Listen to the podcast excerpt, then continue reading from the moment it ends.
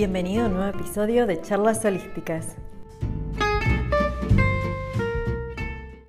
Buen día gente, otro lunes acá en Zurich. Por suerte está el clima un poquito mejor. Y para empezar el podcast de hoy, que va a ser, ya les aviso, sobre péndulos, todo tipo de péndulos, para qué sirve, qué son y cómo son. Vamos a dar una respiración así como bien profunda.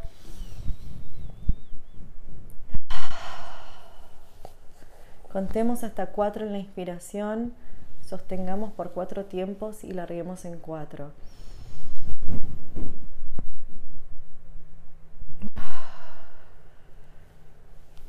Bueno, sacudamos un poco los hombros, sacudamos un poco la cabeza, con cuidado de no lastimarnos, pero para aflojar y para traernos a la hora. Dejemos lo que nos esté pasando en el día un poquito al costado y hablemos de algo que seguramente no tiene nada que ver con lo que veníamos haciendo esta mañana, esta tarde o esta noche. Por lo menos este podcast espero que te ayude a liberar la mente un ratito de todas esas cosas serias que todos tenemos en la vida. ¿Qué es el péndulo? Esa es la primera pregunta que vamos a responder. Desde la ciencia es muy fácil de entenderlo. Es un sistema físico que puede oscilar bajo la acción gravitatoria u otra característica física como energía, elasticidad, y está, y está compuesto o configurado por una masa suspendida de un punto o de un eje eh, fijo eh, horizontal mediante un hilo, una varilla u otro dispositivo.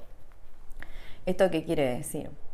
Básicamente que es una cuerda de algún tipo con algo más pesado abajo y no tiene magia, no, no, ve el pasado, el presente y el futuro. Lo que hace es eh, responder o trabajar, dar una amplificar dirían algunos para que nosotros lo podamos ver e interpretar, distintas eh, ondas energéticas.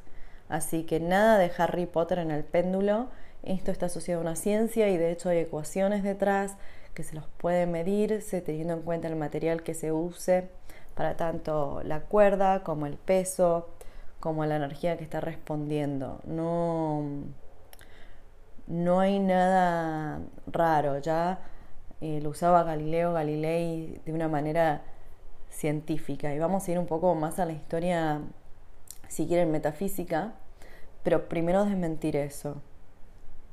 En la antigüedad, y por antigüedad hablamos del antiguo Egipto, el péndulo se utilizaba como herramienta para encontrar pozos de aguas, metal, piedras preciosas e incluso personas perdidas. Ahora, tenemos que tener en cuenta que no se ha comprobado en un ambiente controlado, digamos, con un método científico, que la radiestesia funcione.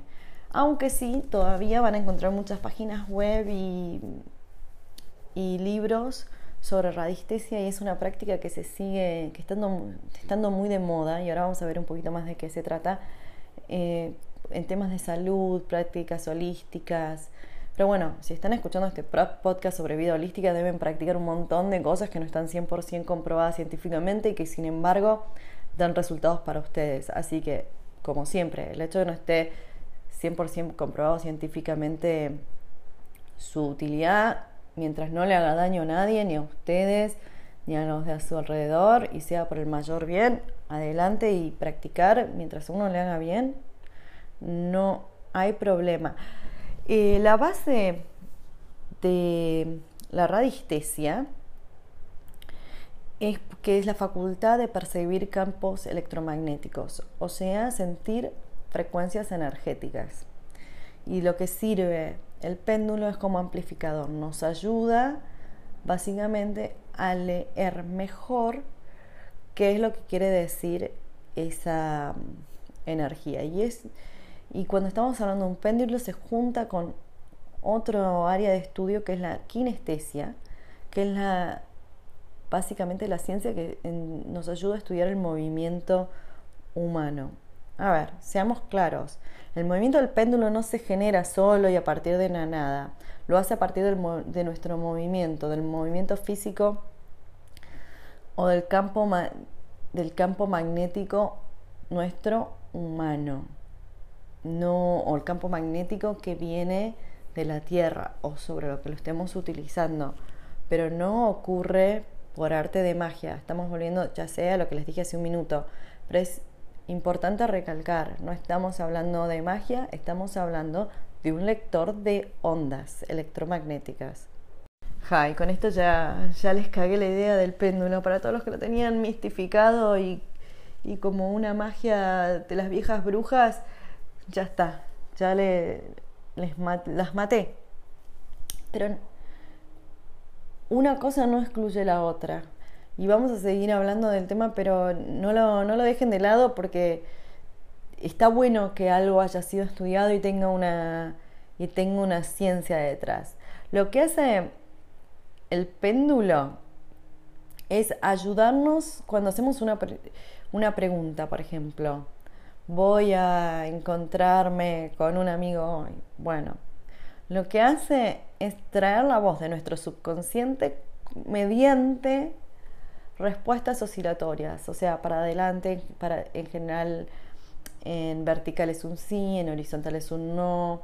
Otra gente, y cuando el péndulo empieza a girar en sentido de las agujas del reloj es un sí, y contra las agujas del reloj es un no cuando se queda paradito y no dice nada es porque formulamos la respuesta mal. Entonces nuestro subconsciente no manda la energía correspondiente para responder a la pregunta porque no la entiende o no está lo suficientemente clara para que lo pueda responder. O sea que nos ayuda a leer qué es lo que nuestro subconsciente le quiere decir a la corteza frontal, digamos, de nuestro cerebro. ¿Por qué? porque nuestro consciente se expresa con palabras y nos escuchamos a nosotros mismos, lo hablamos y nos gritamos y es como muy claro, podemos escribir qué es lo que pensamos. Pero hay muchas cosas que estamos todavía procesando o que queremos que pasen, que todavía no, no hemos logrado poner en palabras, porque no son tan claras no están crystal clear, digamos, porque están todavía en proceso de llegar a nuestro consciente, de las cuales no tenemos ni idea. Y son tanto ideas sobre el futuro como cosas del pasado, como creencias falsas que podemos tener y que no nos acordamos. Y eso está todo acumulado, todo lo que pensamos que no nos acordamos, está todo acumulado en el subconsciente. Pero como no puede hablar directamente, no tiene palabras, lo que genera son esto, eh, pulsos electromagnéticos o campos de energía. Y eso es a lo que va a responder el péndulo. Entonces cuando preguntamos, volvemos de vuelta a la pregunta, ¿me voy a encontrar con un amigo hoy? En realidad lo que está diciéndonos el péndulo es las ganas que tiene o no, de alguna manera, o lo que piensa de la probabilidad o lo que sea nuestro subconsciente de encontrarnos con esa persona. No es tanto adivinación como leer qué es lo que nuestro subconsciente piensa del tema. Visto de alguna manera, podemos decir que el péndulo es una herramienta más para el autoconocimiento. Y tenés que estar en un estado muy neutro, muy de paz interior, tranquilo, para conseguir una respuesta que tenga sentido. Si estás súper agitado o nervioso o con estrés, la respuesta del, va a venir asociada con, con ese estrés que tenés. No lo puedes hacer obviamente cerca de celulares, enchufes, televisores, computadoras, porque todos esos tienen campos electromagnéticos también que van a afectar la oscilación. Pero sí, si lo haces en el momento y en el lugar correcto, con paciencia, y entendiendo de que no es adivinación, sino que es una gran herramienta para el autoconocimiento, está bueno, está bueno ser persistente y dicen que lo puedes usar para hacer preguntas sobre el día, sobre tus planes futuros, sobre lo que se te ocurra. Es como hacer un puente entre, tu inconsciente, subconsciente y tu consciente. Te permite, viste que a veces decís, me gustaría empezar mi propio negocio. Bueno, tu consciente eso es lo que dice. Pero, y vos decís, no, ya tengo toda la polenta, tengo el plan, estoy listo para ir. pero te frenas, te frenas y no sabes por qué. Bueno, puedes agarrar el péndulo y preguntar, tengo miedo a fallar, tengo miedo a que mi producto no tenga éxito. Y esas pueden ser, van a ser las creencias, te va a decir sí o no. Y esas van a ser lo que va a estar reflejando en las creencias que tiene tu persona, de las cuales vos no sos eh, plenamente, no quiero usar la palabra consciente de vuelta, qué bajón, se me tiene que ocurrir otra, pero bueno, que no tenés totalmente claro, que no te das cuenta ni que tenés adentro tuyo estas creencias y que pueden estar entorpeciendo los proyectos que tiene tu consciente. El péndulo es una herramienta que les va a ayudar a entender cuán lejos está su inconsciente y las cosas que ustedes ni saben que, entre comillas, piensan o que sienten o que están atados o que los están limitando con lo que ustedes saben y lo que son sus planes. Por ejemplo, em, volvemos a, dicen que quieren ser madres y están y no pueden tener niños. Esa, por ejemplo, es un clásico y, pero están totalmente convencidas de que quieren ser madres o padres y no pueden tener niños. Entonces por ahí está bueno agarrar el péndulo y te hace la pregunta, ¿me siento lista para tener hijos? Y va a responder si sí o no. Y por ahí responde que no. Y en realidad no es que no quieran tener chicos, pero por ahí tienen algún bloqueo o algún limitante o alguna creencia de la cual no tienen una visual totalmente limpia y clara, o sea, no saben que la tienen, va, ¿para qué voy a usar palabras complicadas? Está escondida en algún lado de su subconsciente que les está frenando ese proyecto. Pasemos a la parte divertida. ¿Qué tipos de péndulos hay? vos podés usar cualquier péndulo que te guste. Un péndulo, por definición, es básicamente un cordón con un peso abajo.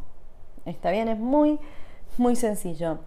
Y pueden ser de cualquier material, pueden ser de madera, pueden ser de metal, pueden, me refiero al peso, ¿no? Pueden ser de madera, pueden ser de metal, pueden ser cristales o rocas, puede ser cualquier cosa que tenga peso, un pedazo de papel, lo que a ustedes más les gusta, una bolita con sal. Lo que usted, y, la, y la cuerdita de la cual va atada, que es lo que le va a ayudar a dar la oscilación, Puede ser un cordón, puede ser hilo, puede ser una cadenita de metal. No hay límite a cómo se puede conformar un péndulo. Pueden hacerlo ustedes, pueden comprarlo. No, no hay una estrategia para tener el mejor péndulo. El mejor péndulo es aquel con el que ustedes se sientan cómodas. Como ya, como ya hablamos antes, en realidad es una estrategia para el autocontrol y para el autoconocimiento. Con lo cual, ustedes tienen que sentirse cómodos con el péndulo, desea del material que sea. Cuando hablamos en general de las formas de los péndulos, los más normales o los que encontramos normalmente es que sean una forma de gota o una bola o una espiral o que parezcan como una, una flechita. No, no, no hay límite en realidad la forma. A mí me gusta cuando son así como cónicos hacia abajo, porque puedo ver bien la oscilación, me resulta más fácil.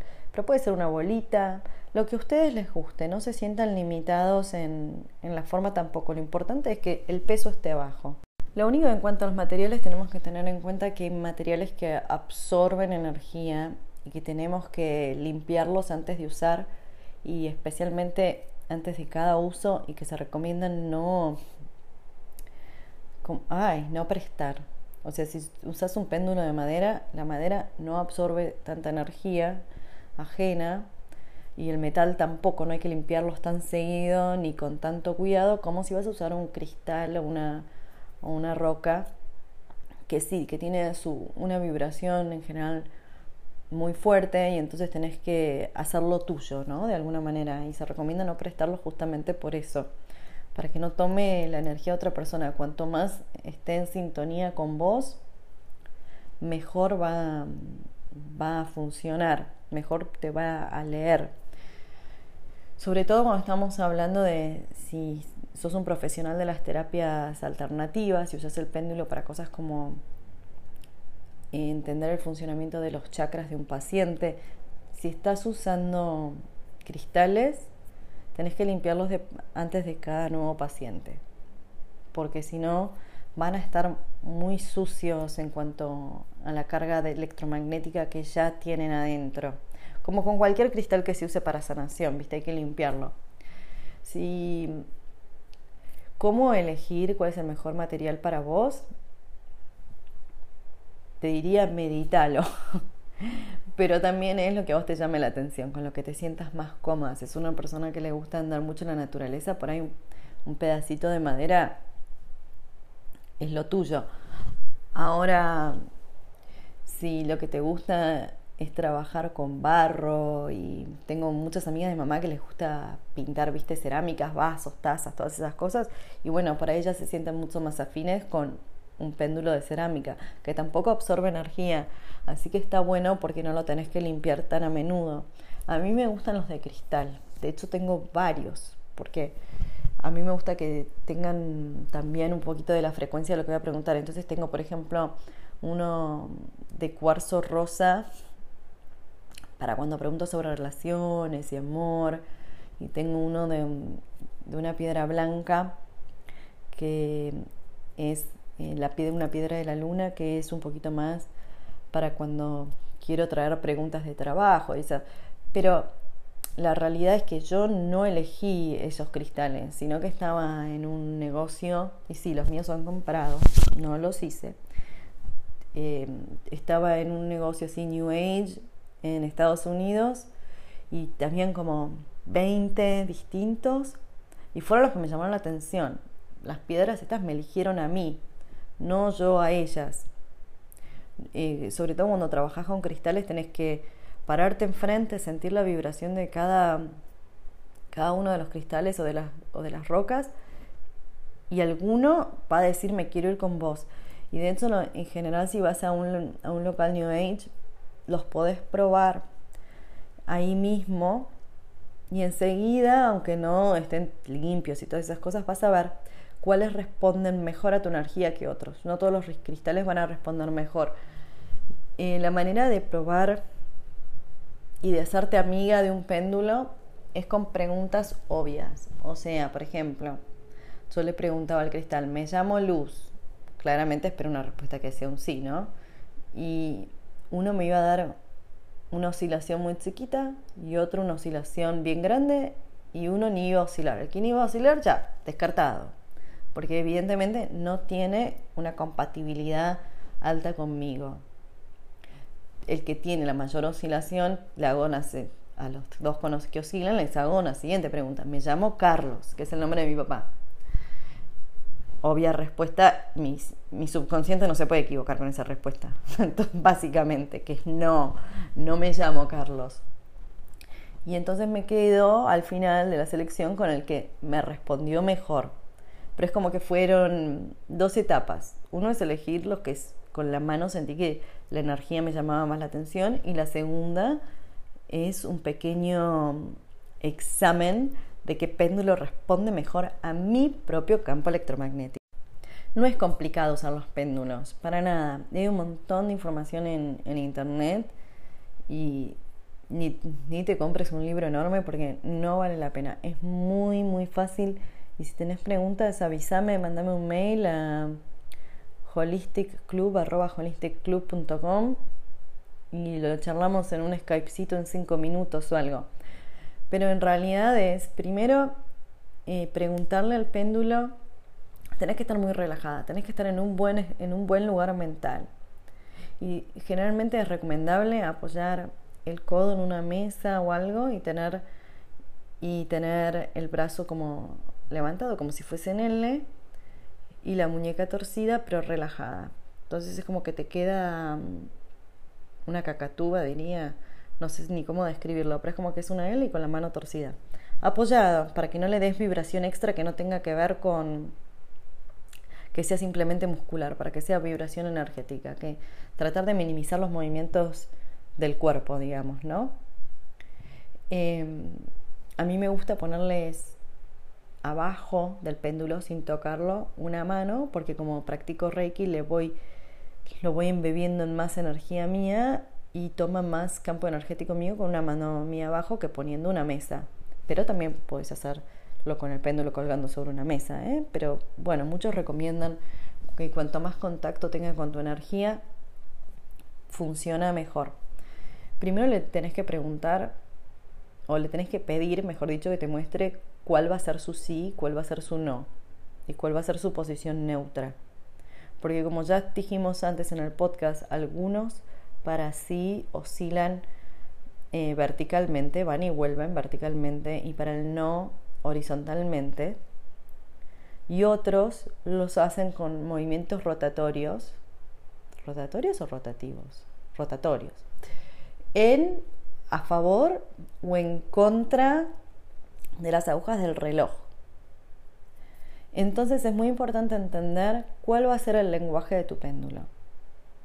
Ese es el primer paso. Una vez que probaste eso varias veces para darte cuenta de que es consistente y no anda cambiando de opinión, el mío, por ejemplo, es siempre en vertical y horizontal y si no entiende la pregunta empieza a girar como loco. Pero tenés que ponerte de acuerdo con el péndulo. Algunos lo llaman programación del péndulo, otros dicen simplemente que es preguntarle al péndulo que te muestre. Puedes ponerle palabras grandes o no al proceso, pero es lo mismo. La, la segunda etapa es hacerle estas preguntas obvias mismas que hiciste en el test. No necesariamente hay más preguntas, pero cosas para las que vos tenés respuesta. Se llama mi perro tanto. ¿Tengo tantos hijos? Sí, acuérdate siempre tienen que ser preguntas simples. ¿Sí o no? Y después ya a tu propio riesgo puedes avanzar a hacer las preguntas que, que, que vos quieras, siempre y cuando volvamos de vuelta a lo mismo, sí o no. Y no obsesionarse con el péndulo. No es sano obsesionarse con el péndulo. Porque también nos podemos engañar a nosotras mismas. Recordemos que simplemente está ayudándonos a leer lo que nosotros pensamos. No es que nos está abriendo las puertas a un universo distinto que nos va a traer respuestas divinas. No, nos está ayudando a ver aquellas cosas que están en la oscuridad o detrás de nuestra mente. Por ende, son nuestras propias opiniones y percepciones. Si queremos em, entender más sobre pasado, futuro y por qué es, tenemos que ir a otras prácticas, como la lectura de los libros akáshicos, que eso sí ya tiene una base distinta que está más conformada con con el universo y como es una entidad como parte de nosotros de alguna, de alguna manera, no, no nos leemos a nosotros mismos. Entonces es una práctica linda, chicas, no obsesionarse, es divertida em, y se puede hacer para otros, sí, pero bueno, lo mejor es hacerlo para, para uno mismo. Por lo menos empezar practicando con eso. Las quiero, las veo la semana que viene. ¡Mua! Besos, chau, chau. No te voy a volver más loca el día de hoy, más loco, no te voy a aburrir más, pero sí para cerrar eh, el podcast de hoy, está bueno hacer como un mini recap, ¿no? Vamos a hacer los últimos, el último, último minutito sobre de qué estuvimos hablando. Hoy la idea era un poco hablar de la importancia de tener una vibración energética alta porque lo que ponemos afuera en el universo es lo mismo el universo nos va a mandar, así que si ponemos cosas buenas, nos, nos llegan cosas buenas, si ponemos toda mala onda, nos va lamentablemente a volver mala onda. ¿Cómo nos damos cuenta cuando nuestra energía está yendo hacia un lugar negativo? Porque las cosas notamos que no empiezan a salir o no nos estamos sintiendo cómodos en nuestro propio cuerpo, en nuestra propia mente y en ese momento es que algo tenemos que hacer para cambiar el flujo de energía y levantarlo. ¿Qué podemos hacer para levantar la energía? Nos podemos reír, podemos tener un acto de compasión y de amor hacia otra persona, un acto de servicio. Podemos comer más sano, podemos estar en movimiento, mover el cuerpo, eso ayuda muchísimo. Podemos agarrar un cristal, meditar, podemos, ¿qué más podemos hacer? Estuvimos hablando un montón de cosas, pero podemos escribir para sacárnoslo de adentro, lo que sea bueno o malo, pero que sea una carga. Y con eso me gustaría cerrar, ¿no? Y me gustaría en este momento agradecerles por estar ahí, por escucharme, por dejarme sacar esto que tengo adentro y que tenía ganas de, de contarles hoy. Los quiero y los veo la semana que viene. No se olviden de mandarme mensajes a holistic con arroba holistic o en Instagram arroba reiki2co. Besos para todos.